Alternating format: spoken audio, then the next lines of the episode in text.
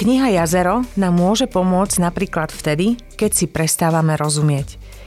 Týmito slovami opísal novú publikáciu slovenskej ilustrátorky Han Donau, autor recenzie, ktorú si o chvíľu vypočujete.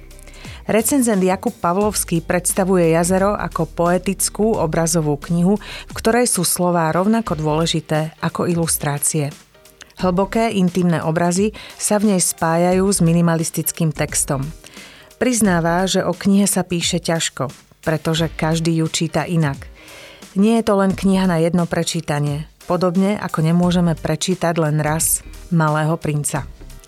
Nasledujúci článok vyšiel v časopise Knižná reví a prečíta vám ho herec Marek Vaňous. Partnerom podcastu je knihkupectvo Pantarej. Príjemné počúvanie.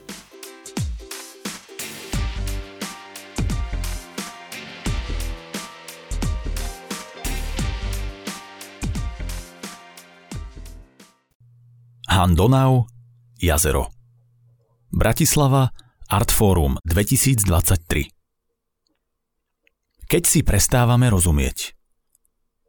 Čo ostane, keď sa všetko zmení? Pýta sa na obálke svojej prvotiny Han Donau, slovenská ilustrátorka, ktorá rozpráva obrázky a kreslí slová. Kniha Jazero pôsobí ako nezvyčajný začiatok spisovateľskej kariéry, v prípade Donau však zapadá do jej osobitej tvorby – Jazero ale nie je obyčajné. Je to poetická obrazová kniha, tzv. picture book, v ktorej sú slová rovnako dôležité ako ilustrácie. Alebo naopak? Jazero je poetické umelecké dielo, v ktorom sa hlboké a intímne obrazy spájajú s minimalistickým textom. Na prvý pohľad jednoduchý príbeh klametelom.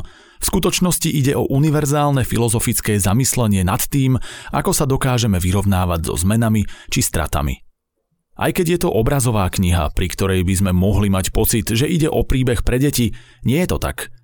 Vďaka obmedzenej textovej časti sa môžu čitatelia ponoriť do jazera života a do všetkých zmien, ktoré sa im nevyhnutne prihodia. Krásno v smutných veciach Predstavím si, že klesám do hĺbky. Okolo nôh sa mi šúchajú vodné rastliny a občas sa okolo mňa myhne ryba – Jazero na mňa pôsobí tajomnejšie než more, pretože keď doň vstúpim, bahno sa zvíri a už doň nevidím, len pohmate cítim, čo je v ňom. Približuje svoje predstavy o jazere Handonau. Podobne ako oranžové jazero v knižke malo mamu aj starku, ktoré boli jazerom, každý z nás máme v sebe časť našich rodičov, starých rodičov a ďalších predkov. I keď sa postupne z našej pamäti vytrácajú a pohľad na nich je pre nás zvírený podobne ako jazero, len veľmi ťažko môžeme zaprieť minulosť a isté pokračovanie rodinnej línie, ktorá v nás prirodzene zanechala stopy. Ale nemusíme myslieť len na smrť.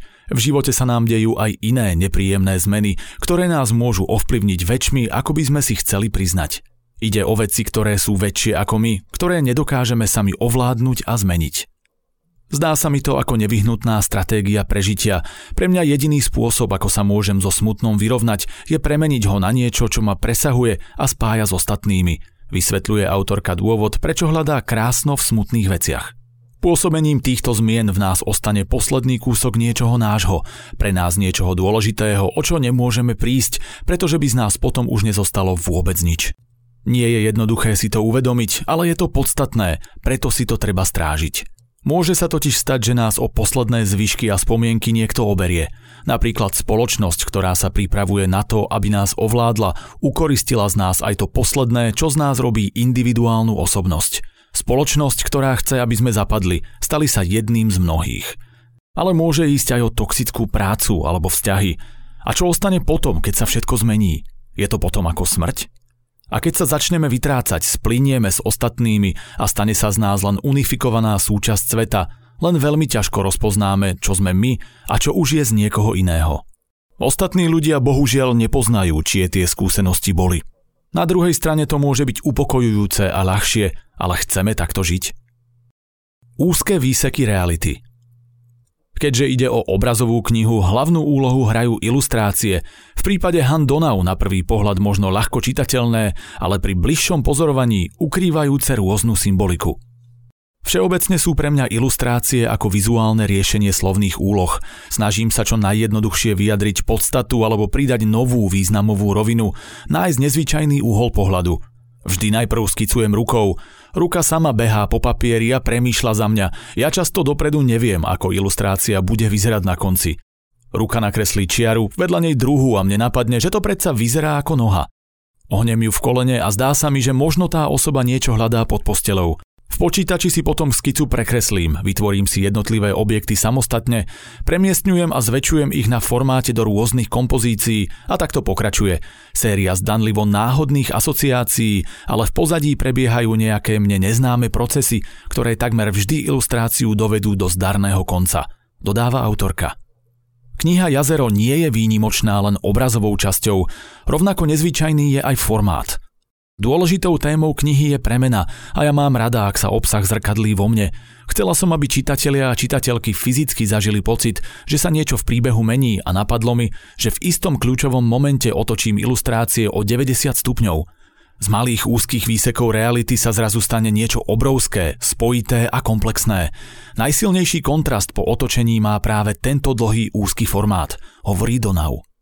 O knihe Jazero sa ťažko píše, pretože každý ju číta inak, podľa svojich skúseností a zážitkov a za každým ju aj vidíme inak.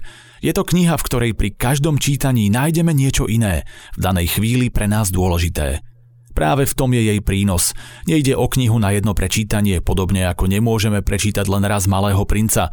Kniha ponúka viac otázok než odpovedí práve preto, že ju každý čítame svojimi očami a vďaka svojim otázkam a vlastnému spracovaniu nám môže pomôcť napríklad vtedy, keď si prestávame rozumieť. Jakub Pavlovský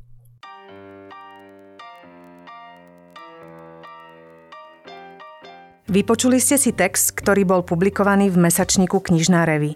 Časopis vydáva Slovenské literárne centrum a nájdete ho v každom dobrom novinovom stánku či v knihkupectvách Martinus a Artforum alebo aj vo vašej poštovej schránke, ak si ju predplatíte na stránke distribúcia časopisov.sk. Články alebo ukážky z knižných noviniek vo zvukovej podobe pre vás pripravujeme každý druhý týždeň.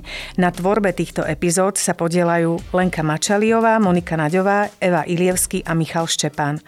Ak sa vám podcast páči, prihláste si ho na odber a ohodnote ho vo vašej podcastovej aplikácii. Ďakujeme, že sa zaujímate o slovenskú literatúru a do počutia o týždeň.